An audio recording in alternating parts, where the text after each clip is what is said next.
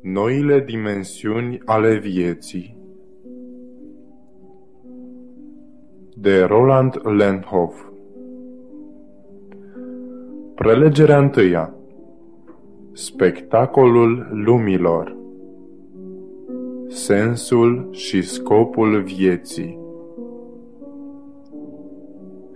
În secolul trecut a avut loc o formidabilă goană după aur în Australia. Acolo se afla un om cu numele Jack Smith, care s-a hotărât să-și caute și el o comoară. Astfel, el și-a vândut toate bunurile pentru a-și cumpăra tot echipamentul necesar. După aceasta, el a plecat într-o regiune în care se spunea că aurul curge, dar nu a găsit prea mult. Nu era suficient nici măcar ca să trăiască. După ce a încercat timp de un an, el a renunțat. El a ajuns atât de decepționat, atât de dezamăgit, încât s-a hotărât să trăiască singur, o viață de pustnic.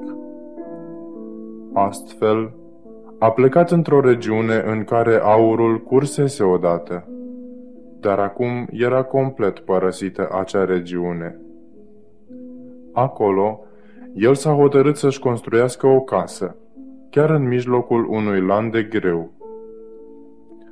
A intrat într-o veche mină, abandonată, pentru a-și lua niște lut pentru cărămizile necesare zidirii casei. Acolo, el a mai trăit numai câțiva ani. Nu a avut lucrurile necesare pentru a trăi, astfel încât, în final, el a murit de sărăcie și subnutriție. Câțiva ani mai târziu, o familie s-a mutat în această regiune. Ei s-au hotărât să-și construiască o mică fermă și să folosească lanul de greu, însă nu doreau acea casă care stătea chiar în mijlocul câmpului. De aceea, au dărâmat casa și au observat atunci, când au desfăcut cărămizile, că în ele se aflau mici pete galbene. Ei s-au gândit că aceasta ar putea fi ceea ce se numește aur fals, un mineral care seamănă cu aurul, dar care în realitate nu e aur. Au existat mulți oameni care au fost duși în eroare de acest aur fals. Dar ei s-au hotărât să ducă una din aceste cărămizi la un laborator pentru a o verifica. Acolo, ei au făcut fantastica descoperire că acest om, Jack Smith, și-a construit o casă în care lutul folosit pentru facerea cărămizilor, lut scos din vechea mină, conținea mici filoane de aur, pe care probabil că și el le observase, dar despre care crezuse că sunt doar aur fals. Și el a murit de sărăcie și subnutriție, în timp ce casa în care a locuit valora mii de lei.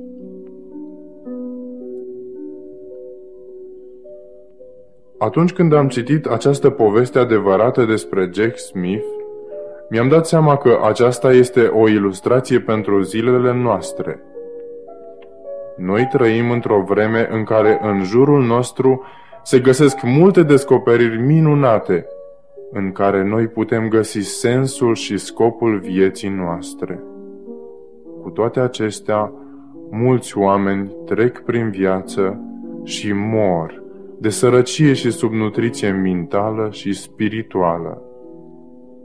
În seara aceasta, aș vrea să vă dau o mică idee despre ceea ce se află în jurul nostru și care ne arată un scop și un plan uimitor pentru viața noastră.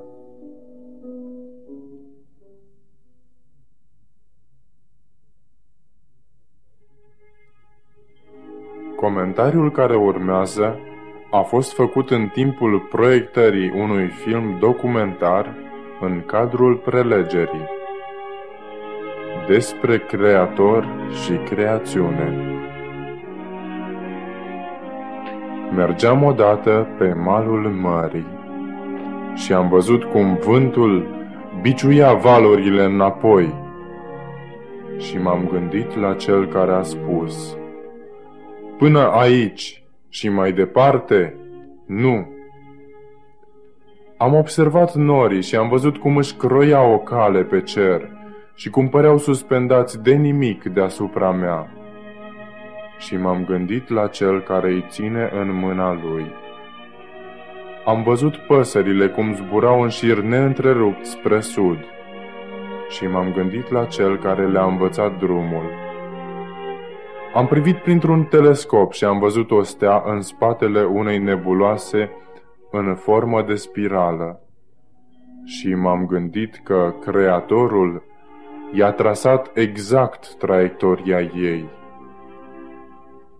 Am privit uimit printr-un microscop la un fulg de zăpadă și m-am gândit că Universul a fost planificat de un specialist în matematică. Am privit un fluture în gingășia și frumusețea lui și am văzut un trandafir care se deschidea. Am ascultat cântecul păsărilor din tufișuri. Iar apoi s-a rostogolit tunetul de la un capăt al pământului până la celălalt și mi s-a părut că a fost ca atunci când Dumnezeu a pus întrebarea Unde erai tu atunci când am întemeiat pământul? Nimic nu este atât de eficient pentru a clătina fala omului și pentru a zdrobi îngânfarea cu știința lui ca ai pune o întrebare. O întrebare la care nu poate răspunde. Întrebări ca acelea pe care Dumnezeu le-a pus lui Iov cu mult timp în urmă. Unde erai tu atunci când am întemeiat pământul, atunci când stelele dimineții izbucneau în cântări de bucurie și când toți fiii lui Dumnezeu scoteau strigăte de bucurie? Iov i-a spus el, unde erai atunci când am pus temelii pământului? Atunci când l-am chemat la viață? Atunci când toată creațiunea cânta de bucurie pentru acest nou pământ? Erai tu acolo? Ți-am cerut eu ție sfatul? Înțelegi tu cum am făcut eu toate acestea? Eu am creat pământul printr-un cuvânt și toate stelele dimineții au izbucnit în cântări de bucurie atunci când au văzut aceasta. Dar unde erai tu? O altă întrebare. Ai pătruns tu până la izvoarele mării? Sau te-ai plimbat tu prin fundurile adâncului? Iov, ce știi tu despre adâncurile mării și despre viața pe care am platat-o eu acolo? Și apoi, ai ajuns tu până la cămările zăpezii? Știi tu de unde vine grindina? Iov, poți tu să pătrunzi taina zăpezii și a grindinei? Și îndreptându-i privirea spre cer, Dumnezeu întreabă, Poți să înnozi tu legăturile carului mare sau pleiada, cloșca cu pui? Există 250 de stele în constelația Ursa Mare sau Pleiada și toate se mișcă pe aceeași direcție în univers și zboară împreună ca un cârt de păsări spre o țară îndepărtată.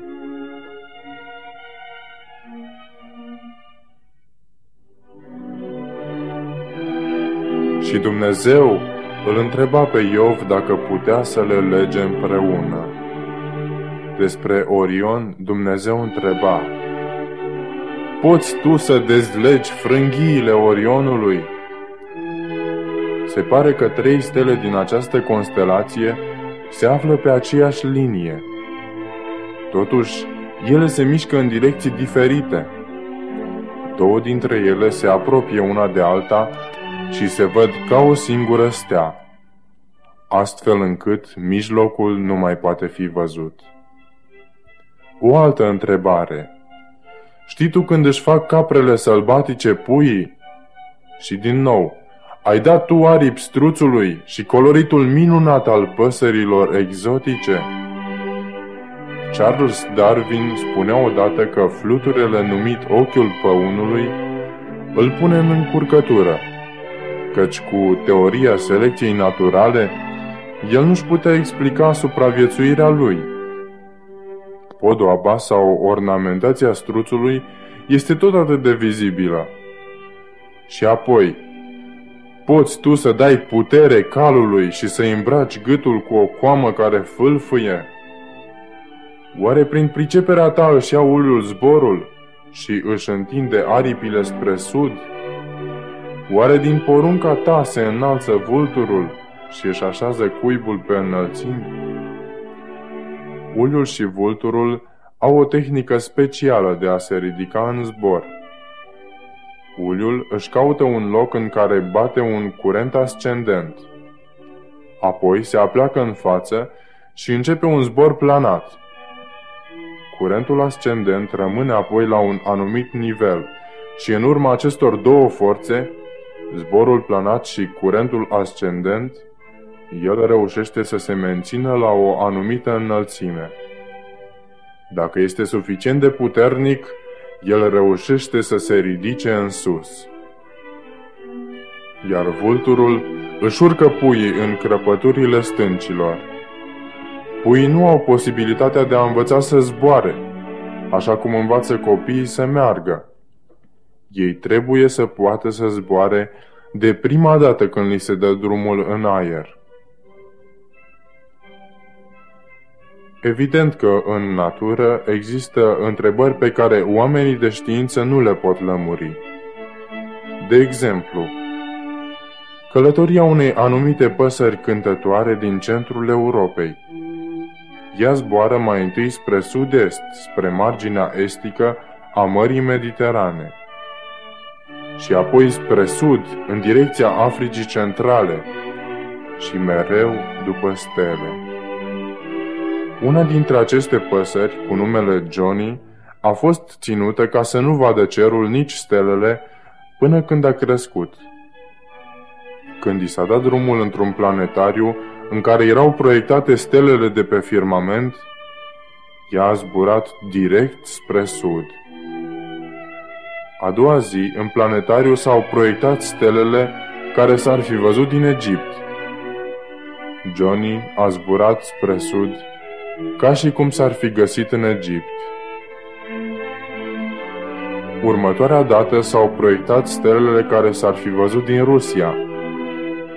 Din nou, pasărea a zburat direct spre sud. Gândiți-vă puțin. Ce fel de creier trebuie să aibă această pasăre ca să recunoască stelele din moment ce ea le vede atunci pentru prima oară? Știința nu are niciun răspuns pentru problema aceasta.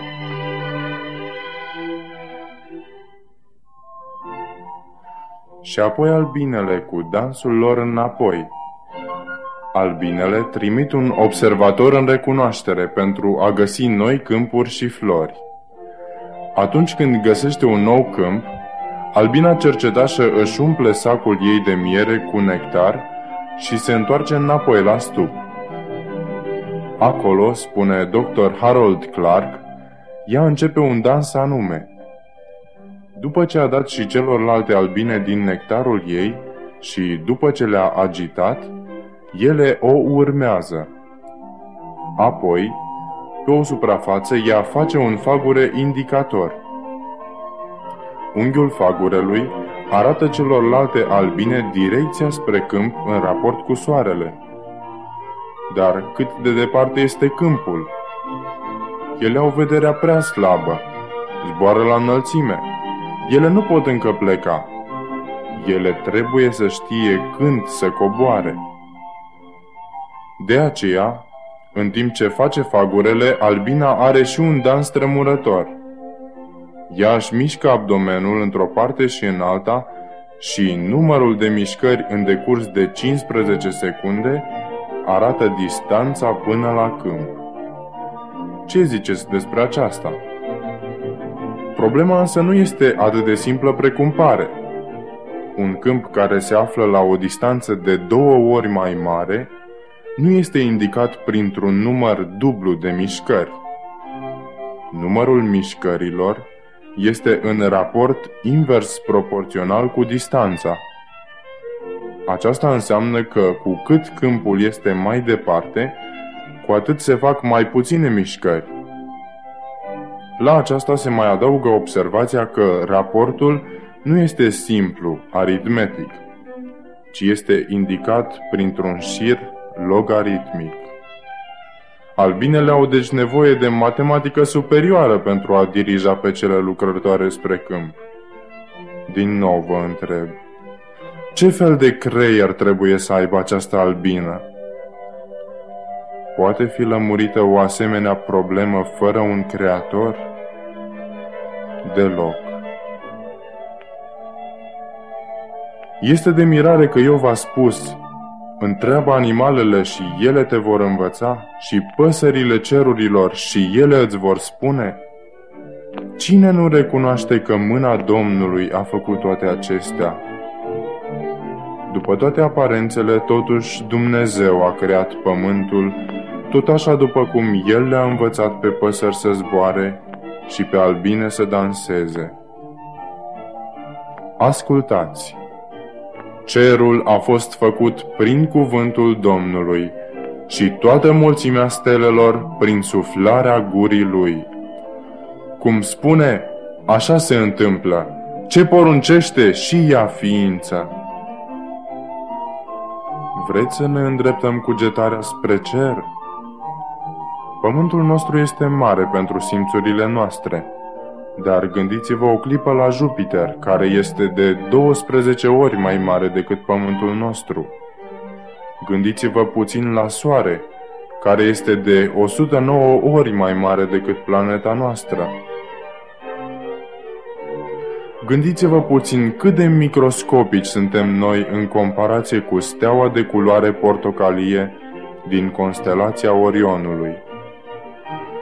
Soarele nostru are un diametru de 1.392.000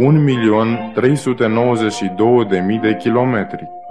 Dar steaua aceasta din constelația Orionului, a cărei mărime a fost calculată, are un diametru de 560 de milioane de kilometri. Ca să înțelegem mai bine această mărime în raport cu Pământul, observați, vă rog, această comparație.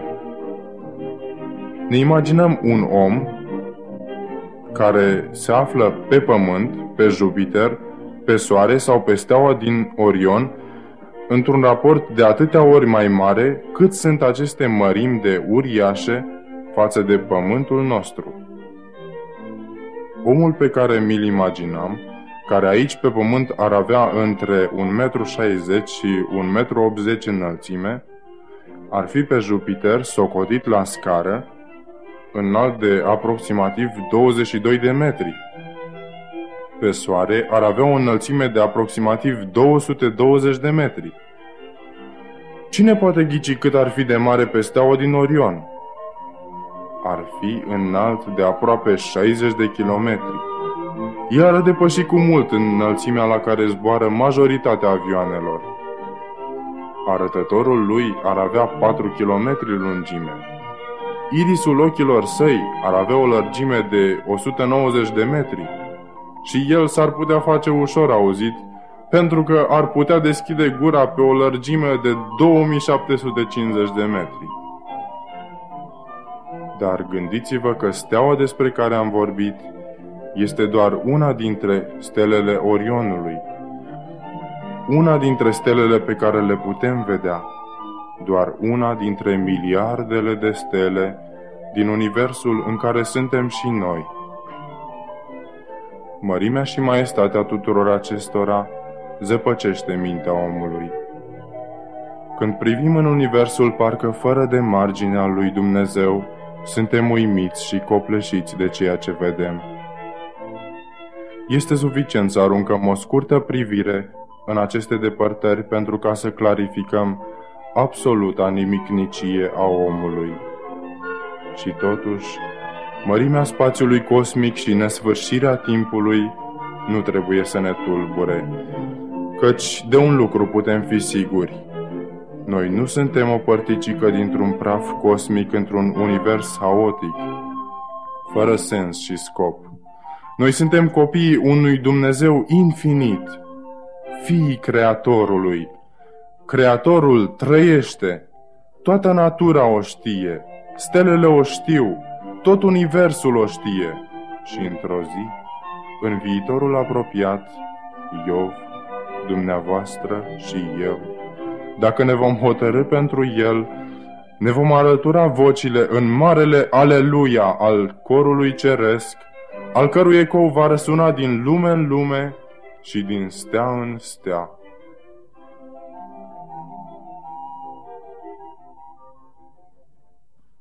Cred că acest film ne ajută să înțelegem ceea ce spunea psalmistul în psalmul 19.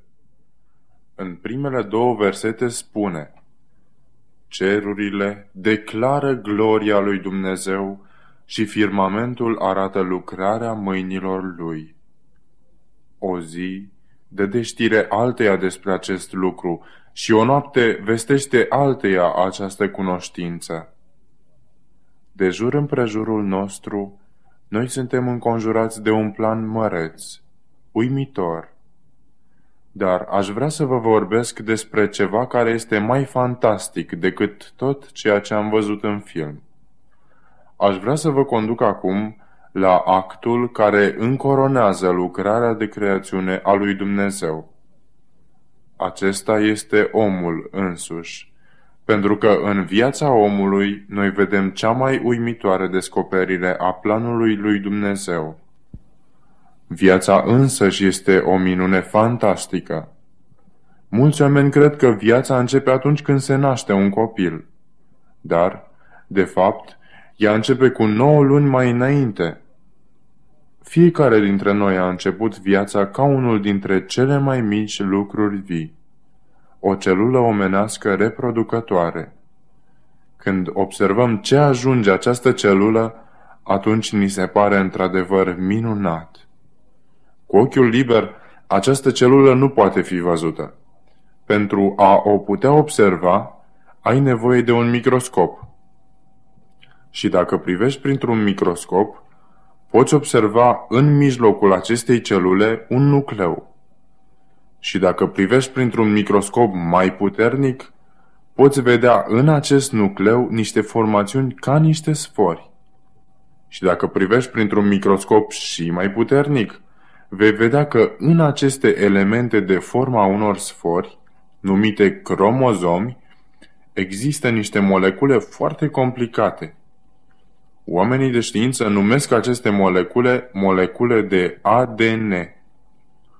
Aceste molecule sunt fantastice. Ele sunt cele mai minunate scheme pe care omul le-a cunoscut vreodată.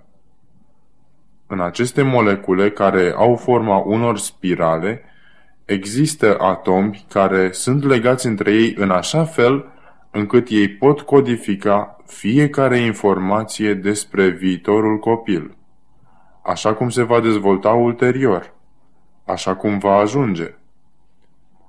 Noi știm că toți acești cromozomi, adunați împreună, formează doar două trilionimi dintr-un gram.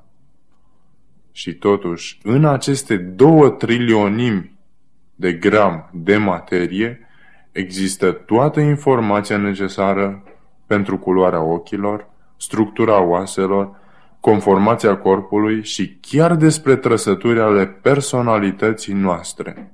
Totul se află acolo, codificat în această structură minunată.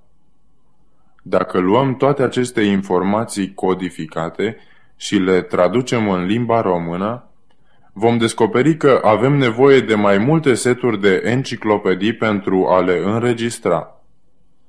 De aici încolo putem privi și putem vedea ce se întâmplă. Această celulă mică se divide.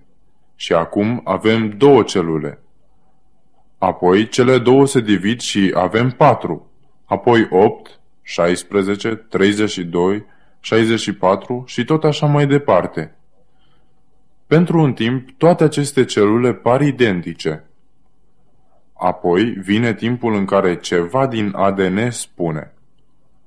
Acum este vremea pentru schimbare și astfel aceste celule încep să se diferențieze. Unele dintre ele devin celule musculare, unele celule sanguine, unele celule nervoase și toate celelalte feluri de celule care se găsesc în corpul omenesc. Într-o perioadă de numai 12 săptămâni, toate sistemele majore ale corpului omenesc sunt deja formate. Mici, dar există. Apoi urmează o perioadă de creștere. La sfârșitul lunii a noua, o minune ia naștere. Și cum de este posibil ca în aceste două trilionimi de gram de materie să fie conținute toate informațiile despre viața omului? Pentru că acesta este planul lui Dumnezeu. Există multe lucruri despre care am putea vorbi în ceea ce privește corpul omenesc. Aș fi dorit să vă vorbesc despre minunea auzului sau a lacrimilor. Dar aș vrea să amintesc câte ceva despre rolul sângelui. Uneori vin unii oameni la mine care îmi spun Cum am putea ști că într-adevăr Dumnezeu există? Alții îmi pun întrebarea dacă Dumnezeu există, cum putem ști că El este un Dumnezeu personal, care ne poartă de grijă? Eu îi întreb, credeți că există o putere deasupra omului? Și n-am întâlnit încă pe nimeni, nici măcar vreun ateu, care să nu admite că există vreo putere de vreun fel oarecare deasupra omului. Apoi îi întreb, această putere este implicată în viața dumneavoastră? Și aceasta din nou trebuie admis. Atunci eu răspund. Eu cred că această putere este Dumnezeu. În acest caz, Dumnezeu este esența vieții, a existenței. El este conducătorul vieții mele. Corpul meu trăiește, se mișcă și își are ființa printr-o putere care este deasupra mea. Când eram copil, această putere lucra în viața mea, dar eu nu știam nimic despre aceasta. Boala, microbii, intrau în corpul meu. Fără ca eu să știu, dintr-o dată, forța prin care trăiesc era mobilizată și izola germenii. Îi distrugea și îi îndepărta din corp. Acest proces minunat are loc prin celula albă a sângelui, leucocitul. Ori de câte ori omul este prins de o infecție, aceste celule sunt rapid mobilizate și izolează germenii. Aceste celule albe îi vor ingera, îi vor mânca și îi vor distruge. Dar în acest proces și celula albă moare. Aceste celule albe moarte vor forma ceea ce noi numim puroi. Apoi corpul începe să îndepărteze aceste celule albe moarte, precum și bacteriile. Oricui mi-ar spune că povestea lui Isus și a crucii reiese doar din sângele vărsat în cursul ritualurilor, eu îi răspund. Stai puțin. Pe lângă istoria mântuirii descoperită în Biblie, sacrificiul lui Isus pentru ca omul să poată trăi este ilustrat în fiecare bărbat, femeie și copil care trăiește. Pentru fiecare persoană, drama veacurilor continuă. Forțele prin care eu trăiesc și despre care Biblia spune că vin de la Dumnezeu sunt mereu la lucru pentru a distruge invadatorul care altfel ne-ar distruge pe noi. Se pare deci că trebuie să existe un scop bun pentru viața noastră, pentru că altfel nu am găsit această minune, această dramă a vieții continuându-se. De aceea, eu trag concluzia că forța prin care eu trăiesc, mă mișc și am ființă, trebuie să fie o forță care are scop, și acest scop este bun și este bazat pe dragoste. Trebuie să admit însă că dacă cineva nu vrea să creadă, nimic nu-i va putea demonstra că Dumnezeu există. Dar eu Am întâlnit oameni care au ideea stranie că singurul loc în care poți găsi istoria mântuirii, sacrificarea vieții pentru ca omul să poată trăi, este în Biblie. Aceasta nu este adevărat. Mama unui nou născut este gata să moară pentru ca pruncul ei să poată trăi. De unde a învățat aceasta? Vedeți? Noi putem găsi această iubire și acest scop în fiecare fibră și structură a vieții însăși. În Australia era un om care trăia într-o fermă pentru oi. În anul acela a fost o secetă îngrozitoare, astfel încât apa era foarte puțină. Omul trebuia să păzească groapa cu apă zi și noapte de cangurii care puteau veni să bea apă. Într-o zi, omul stătea pe veranda casei. Deodată a auzit un sunet. Dintr-un tufiș uscat a ieșit un cangur mamă care avea în buzunarul de pe abdomen marsupial un pui. Amândoi mureau de sete. Omul și-a luat pușca din spatele ușii și a spus Dacă te duci la groapa cu apă, va trebui să trag. Cangurul mamă a mai făcut câțiva pași, dar s-a oprit din nou ca să privească. Omul și-a dat seama că acest cangur era prins între frica îngrozitoare de om și nevoia grozavă de apă. În final, cangurul s-a apropiat de marginea gropii cu apă.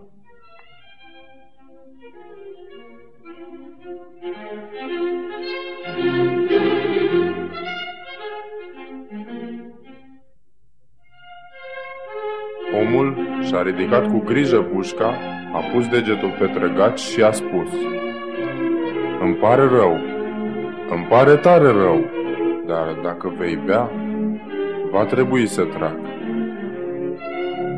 Încet, cangurul se apleca tot mai mult, fără să-și ia o clipă ochii de la om. Când s-a aflat cam la jumătate de metru deasupra apei, puiul de cangur a sărit din buzunar pentru că și el murea de sete și a băut. După ce a terminat, el a sărit din nou în buzunarul mamei. Și acest cangur mamă s-a ridicat fără ca să bea măcar un strop de apă. Ea trebuie că și-a dat seama că aceasta era o tragedie. Și cu toate acestea, ea a fost gata să-și riște viața pentru ca puiul ei să trăiască.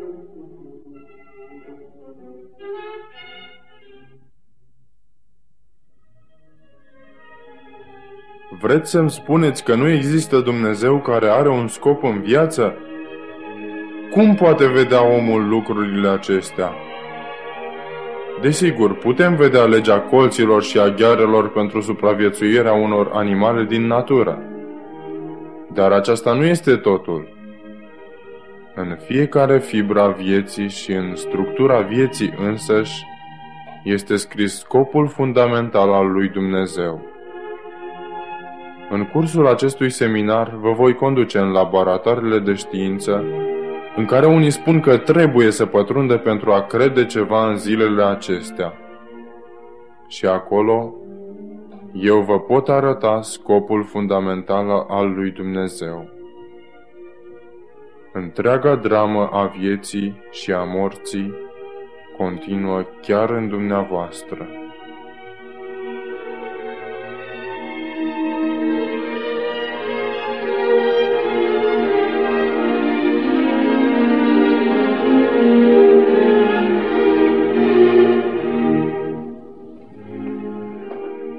Corp s-a îmbolnăvit. Și acesta a fost universul. Atunci când unul din acest univers s-a răsculat împotriva lui Dumnezeu și a vrut să distrugă întreaga mulțime a ființelor inteligente.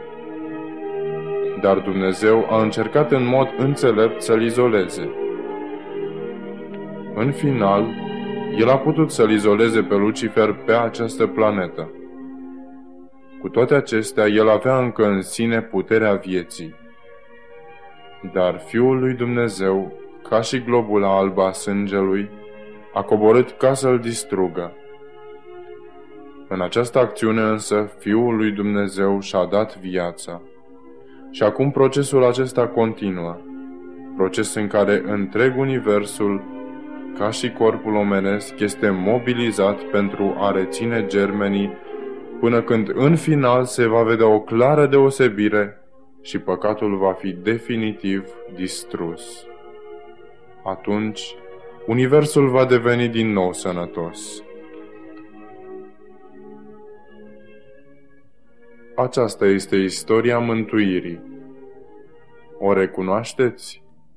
Aceasta este drama veacurilor și este ilustrată chiar în această clipă în dumneavoastră. De ce este aceasta așa? Pentru că acesta este planul lui Dumnezeu. Cred că cel mai măreț plan al corpului omenesc este creierul. Mulți oameni nu-și dau seama de potențialul minunat al creierului omenesc. Ca să ne facem o idee despre aceasta, să presupunem că vrem să construim un creier mecanic, dar care să se asemene cu creierul omenesc. Ni se spune că scoarța cerebrală are 13 miliarde de celule nervoase. Să presupunem că aceste celule nervoase sunt ca niște tranzistori. Deci, în primul rând, avem nevoie de cei 13 miliarde de tranzistori cu care să începem. Să presupunem că fiecare costă 100 de lei. Deci avem nevoie de 1300 de miliarde de lei cu care să începem. Dar aceasta nu este tot ce avem nevoie, ci nouă ne mai trebuie firele pentru a lega toți acești tranzistori. Ei bine, cât costă firele și legatul tranzistorilor? Să presupunem că fiecare legătură costă 10 lei. Ni se spune însă că din fiecare tranzistor ies 25.000 de conexiuni. Aceasta înseamnă că legatul tranzistorilor este o treabă foarte complexă. Cât va costa aceasta? Numărul este atât de mare încât mi-e greu să-l și redau este 32 catralioane 500 trilioane lei. Dar în ciuda faptului că folosim tranzistori care nu au nevoie de prea multă energie, noi avem nevoie de puterea cascadei Niagara pentru a genera această energie. Și apa cascadei Niagara este necesară pentru răcirea aparatului, pentru ca astfel să funcționeze eficient.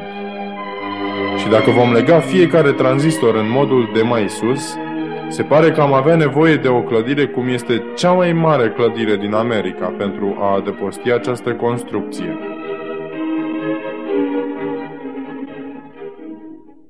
Dar când privim la creierul omenesc, ce vedem?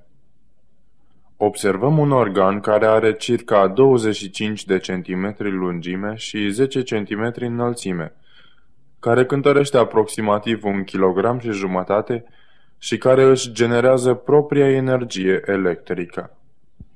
Cu toate acestea, în această instalație atât de complicată, noi avem capacitatea de a gândi, de a contempla puterea care a plănuit creierul omenesc. Aș vrea ca să gândiți logic împreună cu mine pentru câteva minute. Sunt sigur că toți ați auzit de numele George Kellogg, statisticianul. El a spus, Existența lui Dumnezeu poate fi dovedită statistic. Să luăm de exemplu corpul omenesc. Șansa ca toate funcțiile corpului omenesc să apară la întâmplare este o monstruozitate statistică. Pentru a putea demonstra mai departe, trebuie să vedem ce înțelegem prin șansă. Știu că dumneavoastră nu sunteți din aceia care practică jocuri de noroc, dar aici avem o monedă de un leu. Și acum vreau să arunc această monedă în aer și voi întreba pe domnul din față ce va cădea. Stema sau banul? Banul. Ei bine, a căzut partea cu banul. Care a fost șansa ca să cadă această față? 1 la 2, corect? Să luăm două monezi. Le voi arunca pe amândouă în sus, dar nu pot să le prind pe amândouă, ci vor cădea pe podea. Care este probabilitatea ca amândouă să cadă pe fața cu banul? 1 la 4, corect? Acum să luăm trei monezi. Șansa ca toate trei să cadă pe fața cu banul este 1 la 12. Să avansăm puțin și să luăm 10 monezi. Le arunc în aer și le las să cadă pe podea. Care este șansa ca toate 10 să cadă pe aceeași față, fața cu banul? 1 la 1024. Observați cum urcăm spre numerele mari. Acum să luăm 20 de monezi. Care este probabilitatea ca toate 20 să cadă cu banul în sus? 1 la 1 milion 48.476. Ei bine, să luăm 100 de monezi. Știți care este șansa ca toate cele 100 de monezi să cadă cu banul în sus? Nu pot nici măcar să încep să citesc numărul acesta. Numărul are 30 de cifre. Un matematician mi l-a calculat. Și aceasta doar pentru 100 de monezi cu două fețe. Dar ce vreau să demonstrez cu aceasta? Eu am un creier și în creierul omenesc nu sunt 100 de monezi, ci într-un sens sunt 13 miliarde de monezi aceste monezi ale creierului omenesc nu au două fețe fiecare, ci într-un anumit sens au 25.000 de fețe. Cu alte cuvinte, să presupunem că aici avem un tranzistor și aici un tranzistor. Dacă din fiecare ar ieși doar un fir, ar fi ușor să îi legăm între ei, nu-i așa? Dar să presupunem că există două fire care ies din fiecare – ele se pot lega între ele în două feluri. Dacă le legăm greșit, nu vor mai funcționa. Dar noi avem 25.000 de fire care ies din fiecare tranzistor cu toate posibilitățile de legătură. Dacă legăm doar un fir greșit, dacă facem doar o legătură greșită, aparatul, adică creierul mecanic, nu va mai funcționa corect. Un om de știință a spus că există mai multe posibilități de interconexiuni în creierul omenesc decât numărul de atomi din universul cunoscut. Gândiți-vă la aceasta o clipă. Nu-i de mirare că profesorul Edwin Conklin, faimosul biolog de la Universitatea Princeton, a spus următoarele – probabilitatea ca viața să se nască prin accident, adică la întâmplare, este comparabilă cu probabilitatea ca un dicționar imens să ia naștere din explozia unei tipografii. Acum să ne întoarcem la cele 100 de monezi. Aș vrea ca să fiți atenți, căci vom demonstra ceva în fața dumneavoastră. Să presupunem că amestec aceste monezi, le arunc în aer și apoi vine cineva pentru a le examina. Să presupunem că faceți așa și găsiți că toate cele 100 de monezi sunt cu banul în sus. Veniți sus și spuneți Formidabil, e adevărat. Toate sunt cu banul în sus. Sunteți norocos. Eu răspund Asta nu-i nimic. Am să fac din nou. Le amestec și le arunc din nou în aer. Și din nou. Toate cele o sută de monezi ajung cu banul în sus. Ce ați spune atunci? Veți spune, trebuie să aveți o putere psihică supranaturală pentru ca să faceți lucrul acesta de două ori. Eu însă răspund, o clipă și am să fac din nou. Le arunc din nou în aer și din nou toate cele o sută de monezi cad cu banul în sus.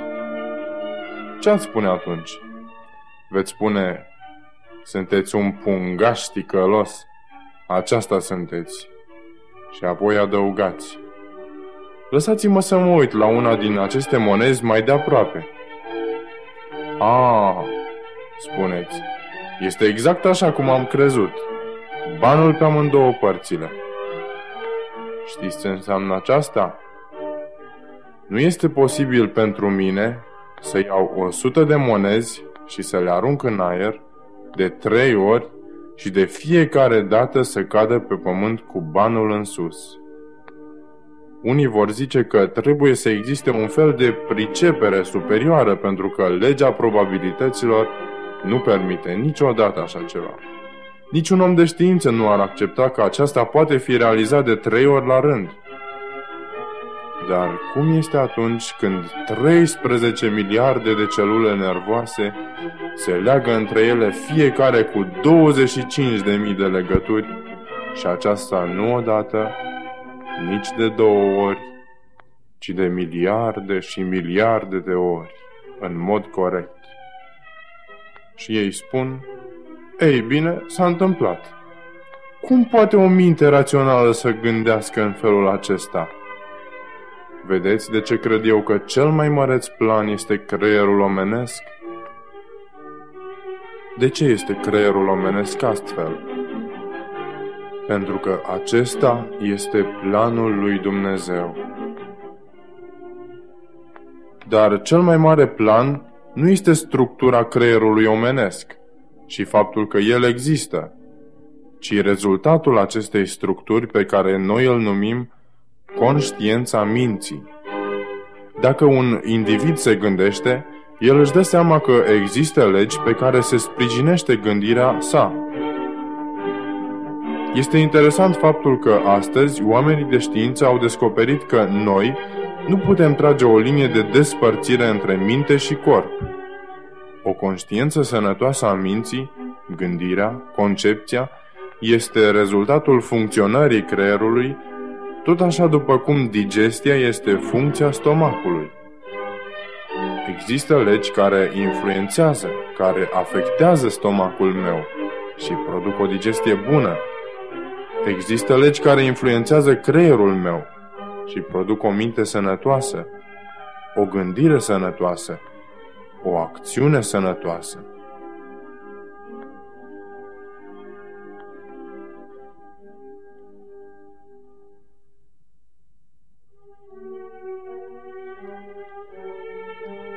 Să enunțăm o lege pentru felul în care mintea omenească poate fi păstrată în stare de sănătate. Să dau un exemplu. Nu vă aruncați creierul de pe o clădire cu 40 de etaje și să vă așteptați să rămână viu atunci când se lovește de pământ. Aici nu mai contează cât de mult credeți în Dumnezeu. Dacă săriți de pe o clădire cu 40 de etaje și pe la etajul 20 vă dați seama și spuneți Doamne, mi-am schimbat hotărârea, iartă-mă!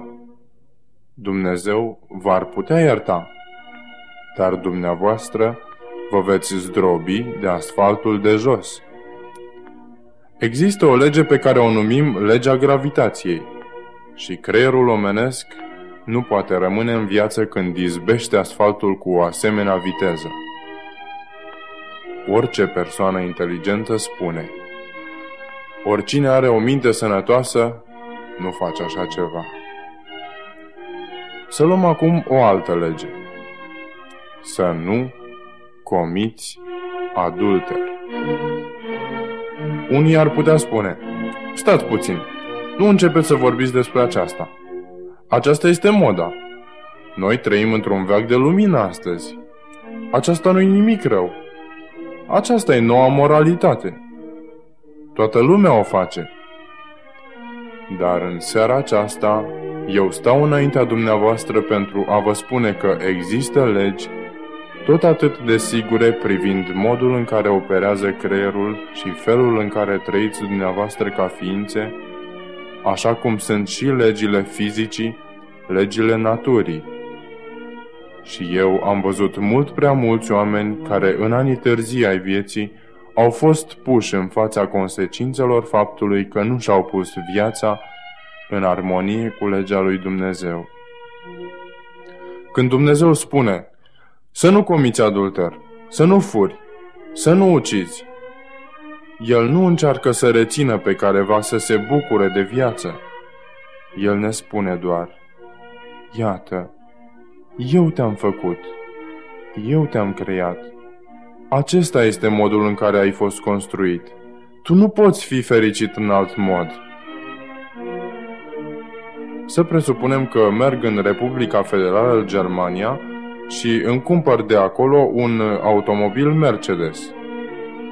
Îl scot din magazin și găsesc în el manualul cu instrucțiuni pentru posesor. Aici găsesc toate instrucțiunile prin care pot păstra această mașină într-o stare bună. Din timp în timp trebuie să o duc la service.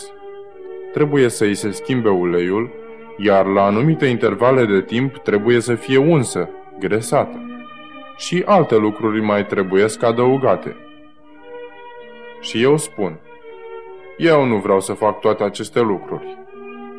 Constructorul însă spune, noi am construit această mașină. Noi știm cum poate funcționa cel mai bine.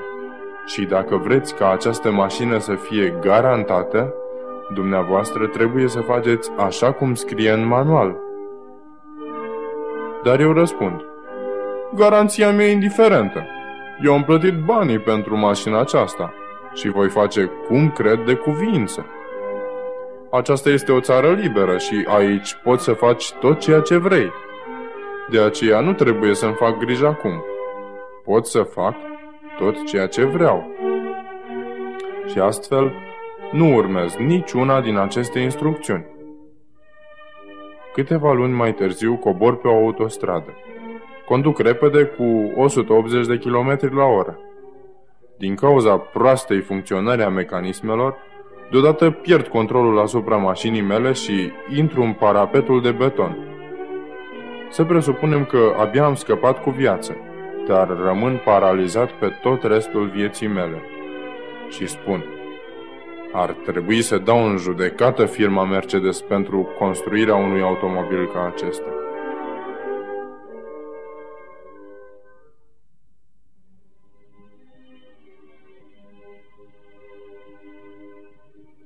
Vedeți, acesta este felul în care mulți oameni vorbesc despre Dumnezeu. Mai întâi există din aceia care au impresia că Dumnezeu spune să nu faci aceasta și să nu faci aceea. Oamenii zic, aceasta este o țară liberă, mie să nu mi se dicteze. Dar Dumnezeu spune, eu nu sunt un dictator eu v-am dat libertatea de a alege. Și astfel omul răspunde, Bine, deci noi putem trăi cum ne place. Nu trebuie să ne facem probleme. Dar, adânc, în interiorul nostru există legi puse de Dumnezeu. Și dacă săriți de pe o clădire cu 40 de etaje, dumneavoastră nu veți rupe, nu veți distruge, nu veți anula legea gravitației, ci vă veți rupe gâtul. Cel care spune, eu nu trebuie să țin cele zece porunci. Aceasta este ca atunci când un dictator mi-ar spune ce am de făcut. Cât de greșit este. Vedeți? Cele zece porunci și Biblia sunt manualul posesorului pentru noi. Aici este marele ghid pe care ni l-a dat Dumnezeu. El spune, Iată, eu te-am făcut, eu te-am creat, există un plan la bază. Vezi că în sânge ai aceste globule albe ca să nu mori. Vezi că toate celulele nervoase se leagă între ele în mod corect pentru ca tu să gândești normal. Eu nu sunt un dictator, ci sunt un Dumnezeu iubitor eu doresc ca tu să fii fericit. Eu vreau ca tu să ai toate lucrurile bune ale vieții. De aceea eu ți-am dat acest manual al posesorului. Și dacă tu vei urma aceste principii și legi simple și plini de iubire, vei descoperi că viața are un sens și conține o experiență a fericirii. Acesta este planul lui Dumnezeu.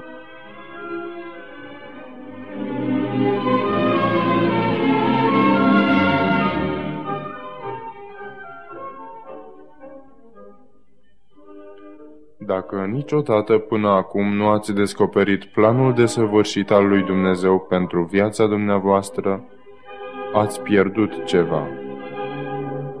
Acestea nu sunt doar niște legi scrise într-o carte. Când un om de știință vrea să studieze o lege, ține un obiect în mână, îi dă drumul și obiectul cade pe podea. După aceea îl ridică și îi mai dă drumul la dată. După ce face aceasta de 20 de ori, el spune Trebuie să existe o forță aici, pentru că de fiecare dată când am lăsat obiectul din mână, el nu a rămas acolo, unde l-am lăsat. Din această observație, el descrie o lege. O numește legea gravitației și această lege a gravitației este scrisă într-o carte de fizică. Știți ce fac unii oameni? Ei vin și se uită într-o carte de fizică și spun Aici este legea gravitației. Dar ceea ce scrie în cartea de fizică nu este deloc legea gravitației. Acolo este simpla descriere a legii gravitației care acționează în viață. Am dreptate?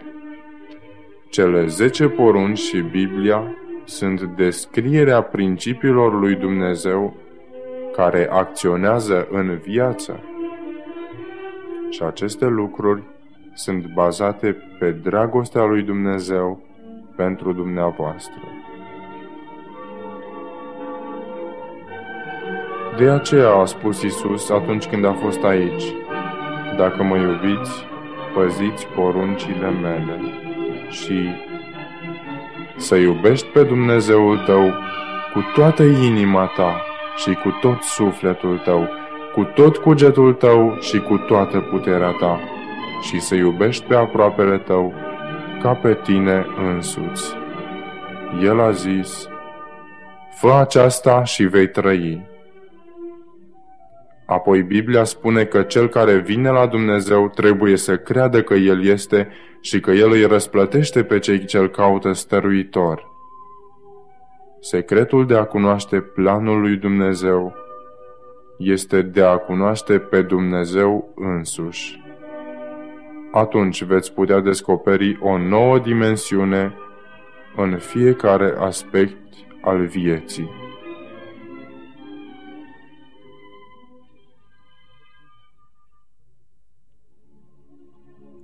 În seara aceasta am început prin citirea Psalmului 19, Cerurile spun slava lui Dumnezeu și întinderea lor vestește lucrarea mâinilor lui. O zi istorisește alteia acest lucru, o noapte dă de știre alteia despre el. Și aceasta fără vorbe, fără cuvinte, al căror sunet să fie auzit. Și dacă în seara aceasta veți citi întregul psalm, veți vedea cum se continuă. Apoi, în mijlocul psalmului scrie Legea Domnului este desăvârșită și înviorează sufletul. Mărturia Domnului este adevărată și dă înțelepciune celui neștiutor. Orânduirile Domnului sunt fără prihană și înveselesc inima. Poruncile lui Dumnezeu sunt curate și luminează ochii. Legile Universului ne arată că Dumnezeu are legi pentru noi. Și după ce se afirmă acestea, psalmistul dă răspunsul său față de tot ceea ce Dumnezeu i-a dat și a descoperit. El spune, Cuvintele gurii mele și meditația inimii mele să fie acceptate înaintea ochilor tăi, o Doamne, tăria mea și răscumpărătorul meu. Acesta este răspunsul pe care Dumnezeu ar vrea ca toți să-l dăm. La încheierea acestei solii din seara aceasta, v-aș ruga ca acolo unde stați să vă plecați capul în rugăciune. Și în timp ce eu mă voi ruga, doriți dumneavoastră să răspundeți lui Dumnezeu că vreți să răspundeți planului lui pentru viața dumneavoastră? Să ne rugăm.